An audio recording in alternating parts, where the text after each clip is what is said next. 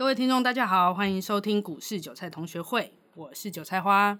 我是 K C，好，今天是四月十六号，礼拜五的下午。那这两天呢，其实有一个诶，韭菜如我以为的大事，就是昨天这个台积电法说会刚结束嘛。你果然菜鸡啊！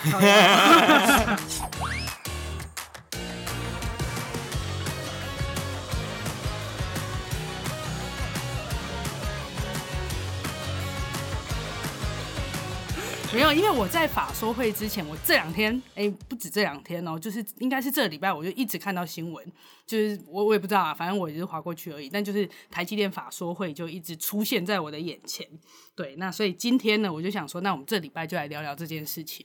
我今天来代替就是广大的韭菜们来发问，就跟 K C 来请教啦，就是让 K C 来帮我们说明一下这个法说会到底是什么。它有没有像我们一直看到新闻这么严重？然后还有像对 K C 这样子的一个短线的一个当冲客来说，法说会会不会影响到一些短线上的操作？没有，我先讲一下，我不止当冲，但是我会先讲说，其实法说会本身我自己是没在看，完全没在看。可能一开始会觉得大惊小怪，到后面你会觉得说这个东西可有可无。我刚好刚开始啊，你刚才大惊小怪，没有，我觉得大惊小怪很正常，但是。其实，在讲法说会之前，我们会先聊聊说为什么会注重台积电法法说会。嗯，你想看每一间公司都有法说会吧？哎，那先讲一下法说会到底是在干嘛的？好了，其实简单来讲，就是法说会分两种嘛，一种就是外资会受邀公司的法说会，跟另外一个就是公司内部自己会召开法说会。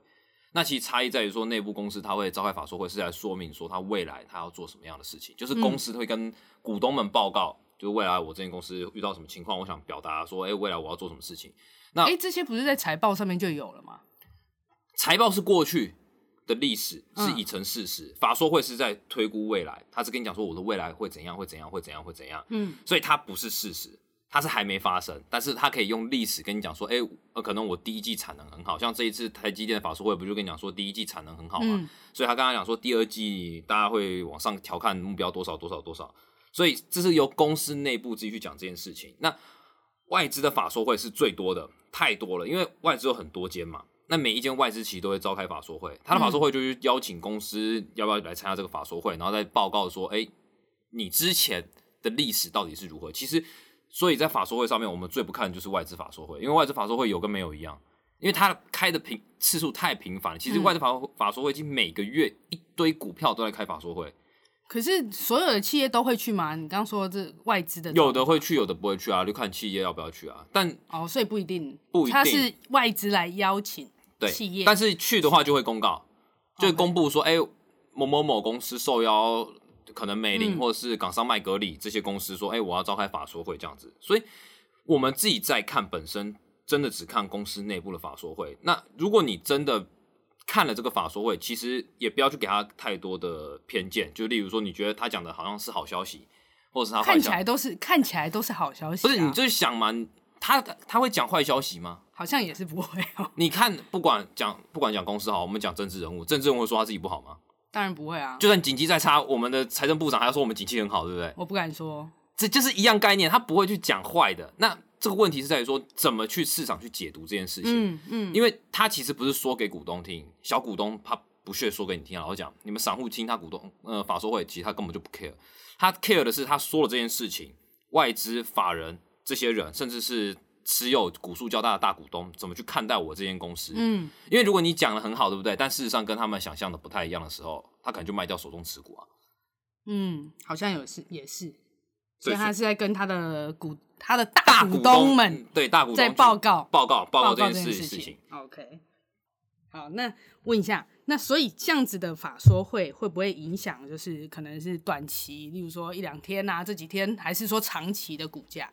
其实，在做法说会这个行情的时候，我们要知道，法说会基本上不会在盘中，它不能在盘中哦召开法说会啊。因为你影响股价，你说一盘中，哎，十二点多，对，就假设你十点多召开法说会，你跟他讲说，哎，我台积电准备要割哪个厂了，啊，股价不就下跌了？哦，所以你在企图影响市场的交易，嗯，这件事是不允许的。所以所有的这种只要是重大事件，不管是法说会，或或者说你公司有什么并购案，你看并购案，他就算可能早上已经知道我要并购公司，他也不能公布。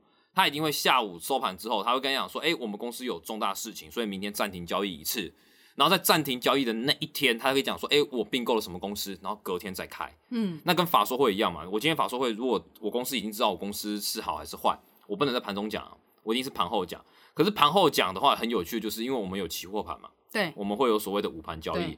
那我们也有所谓的，以前叫魔台嘛，现在这个魔台已经没了嘛。魔台就是有一些我们台湾的指数上在新加坡那边去，上在新加坡。哦，对，那那那时候我们简称叫魔台。那因为魔台现在取消，现在好像上到香港去吧？对，先上上香港。但是我现在不知道香港的我们会教它什么东西，但是香港已经有，就是类似说在尾盘之后的期货盘，它还是有继续在交易的。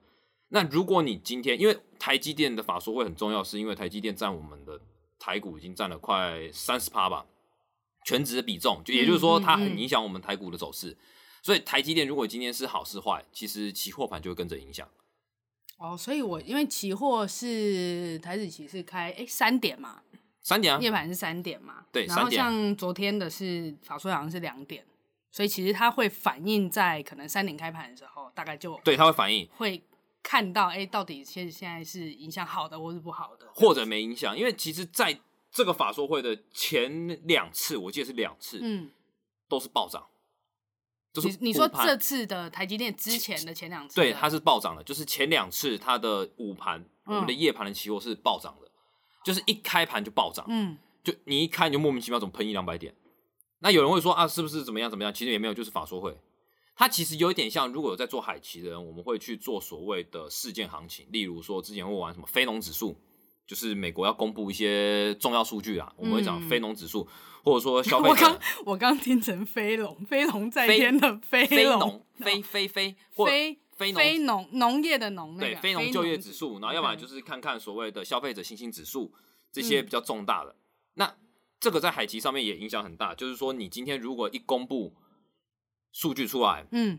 海奇上面就有立马反应，例如可能非农指数一公布，一瞬间可能喷个一两百点的小小道琼，或者说纳斯达克，对，嗯嗯，所以我会觉得说这个也是属于所谓的事件行情，那这个有点像赌博了，真的就属于赌博，因为你也不知道到底是好是坏，因为要交给市场去决定，所以等到开盘的时候才会知道。没有，你开盘就已经喷上去了，所以通常是在开盘前。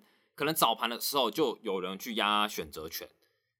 你说，哎，你是说，假设今天法说会，我们刚刚讲完的是当日的夜盘的状况，我们可以去观察这个，看他这个夜盘状况，代表这个法说会到底有没有影响到？对。然后另外一个是隔天，就是一其实比较多人在操作的，就是呃，其实不会到隔天呢，其实到夜盘喷上去就差不多出出掉了。哦。所以隔天的股价基本上比较不会有不会太大的变动。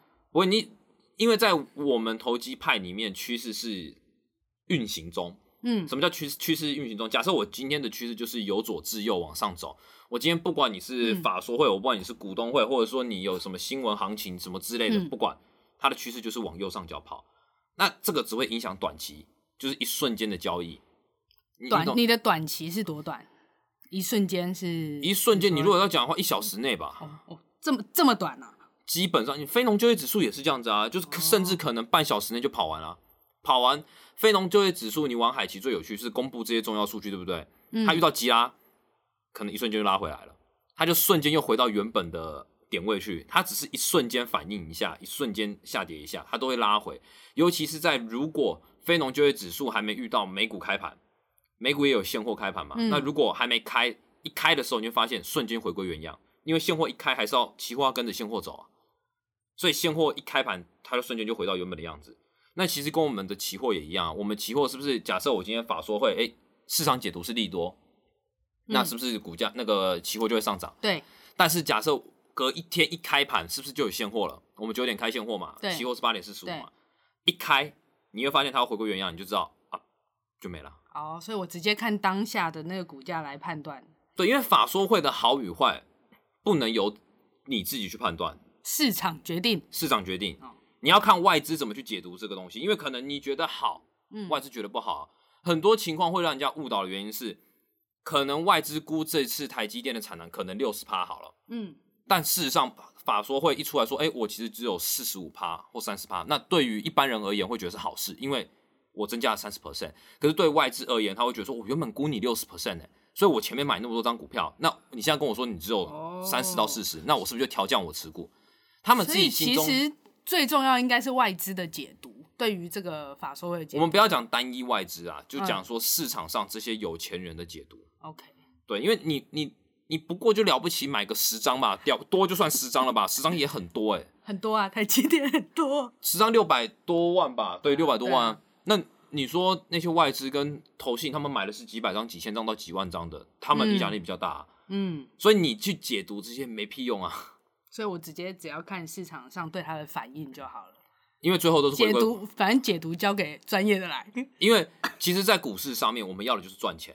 嗯，那赚钱反映在什么价格上面？你今天价格是多少，就决定了你会不会赚钱这件事情。你你懂我那意思吗？所以它不是说你今天，哎，我觉得法说会是好消息，那就我就做多，也不是。所以在做交易上面，他们会玩这个游戏，就是选择权可能双买。双买就是我多跟空。你你继续讲啊，我会听，然后我不会做任何反应。我对选择权。觉得很复杂呀，不是，其实选择权你别先不用把它想那么复杂，帮我多空都压，我只跟你赌今天有行情，因为行情我们不外乎就分三种嘛，做多跟做空，要么就遇到盘整盘。那我今天就是舍弃掉你今天有盘整的机会，但是我不知道你是往上喷还是往下喷，那我多空我都压。你懂我那什么？这有一点像交易什么？交易我们最常见的每四年一次美国总统大选，就是这是真的很蛮赌博的。但是因为我是双压，那这种做法就是在选择权，如果大家知道的话，就是说了不起就归零，其中一方归零。嗯，但是他因为都要特殊事件，他才能做这件事情。就就最常玩的游戏就是所谓的美国总统大选啊，因为总统大选选择权，我们之后有机会的话，我们再特别来讲。我们今天还是回到法说会这个主题。那今天反正已经反映完了嘛，K C，你觉得台积电？目前你看起来，不管是昨天晚上夜盘的反应，或是今天的呃早盘的反应，你怎么看？没反应啊！啊，他没反应啊，真的没反应啊，完全没没动，是不是？不是，你昨天夜盘，你你有你有大涨吗？你也没大涨，你有大跌吗？你也没大跌啊。所以可以表示，这个法说会的消息，就以股价来看，它没有任何意义啊，就是可能都在市场的预料内。你也不是好消息，你也不是特别坏消息，因为你讲了，我都估到了。所以并没有超乎我预期，你你懂我那意思吗？这个就像我们之前常常讲的黑天鹅事件，嗯，你可能会觉得说黑天鹅是大跌，对不对？对啊，我我我感觉是啊。其实黑天鹅的解读是超乎市场预期，嗯。那举例来讲，川普当选算不算黑天鹅？其实算黑天鹅，因为大家在一开始当时认知是川普当选，经济就崩盘。我呃可呃对你那时候你还没经历到，你那时候还没经历到，还没。但当时我还记得是希拉蕊在。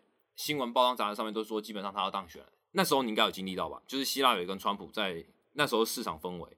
但我好像没有这么注意，那是当时的股票市场。不用不用股票市场，只是当时氛围，大家都是觉得希拉蕊稳当选，对啊对啊对不对？对啊。那后来是不是川普当选了？那这是不是跌破众人眼镜？是，这就是黑天鹅。好，只要超乎市场预期，它就是黑天鹅。嗯，所以它不一定是下跌，只是大家都因为对跌比较有恐惧心嘛，因为是会跟赔到钱的。你涨了你不会觉得痛嘛，因为涨了你是赚钱嘛。所以大家为什么会讲说黑天鹅都是觉得说是在下跌，原因在这里，是因为大家都觉得说黑天鹅是让你赔钱的，所以你会觉得说这都叫黑天鹅。可是，在黑天鹅一开始解读上面，是因为欧洲人他没有看过白天鹅，他不然看到黑天鹅，他觉得说哦有黑黑色的天鹅，哦所以它就是一个跌破众人眼镜。所以今天法说会出来，它股价没反应，就代表什么？它没有跌破众人眼镜哦。所以这样子来说，好，这可能对像在操作短期的就没什么太大影响。那如果长期的话，会有影响吗？对长比较长期、长线的这种投资客，以我自己的操作模式，其实我不认为有太大影响。因为如果我们知道交易市场是股价是反映未来六个月。今天、昨天的法说会是不是就讲说反反反正创新高嘛，单季怎么样，对不对？嗯。但今天股价没反应，我是不是可以再解读另外就是你创新高其实都在预料之内，你今天营收好都在预料之内，你今天公司体质好都在预料之内，并没有让我超乎想象。所以对于基本面，如果我自己去看的话，那很正常啊，因为搞不好你现在的台积电六百多块，其实就已经反映了未来六个月的基本面啊。那如果下一次哦，我说如果下一次你的法说会依然还是没有特别惊艳，有没有可能股价就下跌？有可能哦，因为你已经反应完成了。反应完成，我已经把股价从原本的四百多块拉到六百多块，我已经拉了两百块嘞。那我不卖吗？因为我你的基本面并没有再超出来啊，并没有再超出我未来估的六个月的大爆发。可能未来法人可能觉得说台积电的股价应该是要冲到，可能就已经说觉得要冲到八百多块。可是他是用他当时觉得你的基本面推估，可能你要成长到百分之多少？但是最后你跟我讲说，哎，你的基本面其实并没有成长到百分之多少？你说可能只有成长二十 percent，可是外资原本估四 percent，那我原本是给你估八百块，那我是不是可能下修到七百块？也有可能呢。所以为什么我说这个东西就看股价？原因是因为它会随着你公司一直在报告你的基本面，甚甚至说外资投信他们会有人去拜访你公司，然后你给我看的资料去修正他对于这间公司的看法。那当然了，基本面的人可能是看营收那些嘛。对，当然消息会比较慢了，因为人家会，我不是说不好，是说你在一个长期趋势上面来讲，我们先假设公司是好的话，基本面应该是越来越好了。但是你总有一天你会遇到公司开始先转弱的时候，那你绝对不是第一个知道，你是好几手之后知道，因为外资跟投信法人那些一定是最先知道啊。所以你懂那个法说会对于我而言，为什么我觉得那么对短线真的也好像真的没什么太没什么冲击啊？你直接讲那个例行公事而已啊！你为什么那么 care 例例行公事啊？新闻都一直在报啊！啊，因为我一直看到啊。不是，是太多人刚进来都觉得说这件事情很很特别、很重要，是不是？其实上，他每一年都都有啊，每一年都会报法说会，甚至每一档股票都有啊，这没什么特别的。如此。如果在预料那些事情都都没什么，就真的都没什么，就跟疫情一样啊！疫情现在再怎么严重，我们还不是一直继续创高？因为搞不好啊，搞不好，我就觉得说，世界上不是都有一些卫生组织会估我们的感染人数跟死亡人数？对，他可能已经估的很夸张了，所以在这中间，他觉得都是很正常的。这叫什么利利空出尽？出尽，利空出尽，就是再大的坏消息，股价都下不去，因为已经反应完了。就是没有，因为他已经做最坏的打算了。这个最坏的打算根本就已经连碰都没碰到。假设我讲讲个假设好了，他觉得全球要死一亿人，嗯，我现在只死五千万人，变成七千万人，你觉得很可怕吗？不会啊，因为世界卫生组织可能他估就说我最惨就死一亿人而已啊。你现在七千万，哦，还好没事。哦，那就跟刚好顺便 K C 帮我们解释一下利空出尽的意思。没有，那你有利多出尽啊？哪里？什么意思？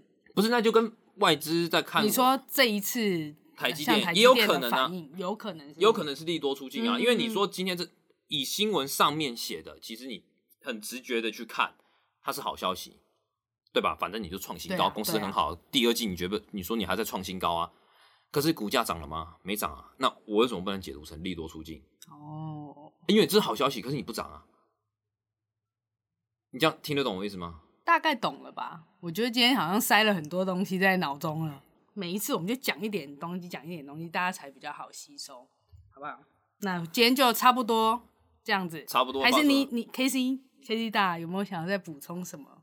所以最后总结一下，就是法说会到底要注意什么？如果真的你要看法说会，第一个你不要看外资的法说会，你要看所谓的公司里面的法说会。其实你去 Google 都会有，他会写说这是公司自己要发起法说会。然后外资外资的他就会写外资，他会写他会写外资的名称，他不会写外资两个字，他会写港商麦格里或美林，或者说一些很奇怪的名称，反正都是外资。好，懂。公司就会写他自己本公司，本公司要在几月几号召开第几季法说会，就这样子。OK，对，好。那如果你今天要参与法说会行情，那不要去预设任何立场，因为有时候法说会变法会，法会知道吗？超度人家。知道，知道，知道。对对对对，所以就是你不要预设立场。那如果你真的要做的，你就多空都去压。选择权，对你，你大盘只能举例是选对大盘只能选择权，你期货没办法双压，除非你跟我讲说四口小台一口大台，可是那个没有任何意义，反正那是没有任何意义的一一个操作，对，懂。所以在最后面，其实对于法说会而言，我认为你就平常心去看待，因为它并不会让你觉得说，哎，对股价未来有什么太大的影响，因为当趋势一旦产生的话，它就是向上就向上，向下就向下。其实法说会对我而言没有太。真的没有什么，真的没有什么，不会特别去看这个东西，甚至去解读，可能可能看一下哦，哦，就就哦，就哦，就哦，哦，就哦。好了好了好了，那今天就先到这边了哈。然后今天呃，希望今天这一集对各位听众有一些帮助。那如果你喜欢我们的节目，欢迎帮我们留下五星评分。然后有想要听的主题，也欢迎你来留言啊。我们不一定会马上回答你，但一定会记下来，当做日后的主题。就这样喽。拜拜。拜拜。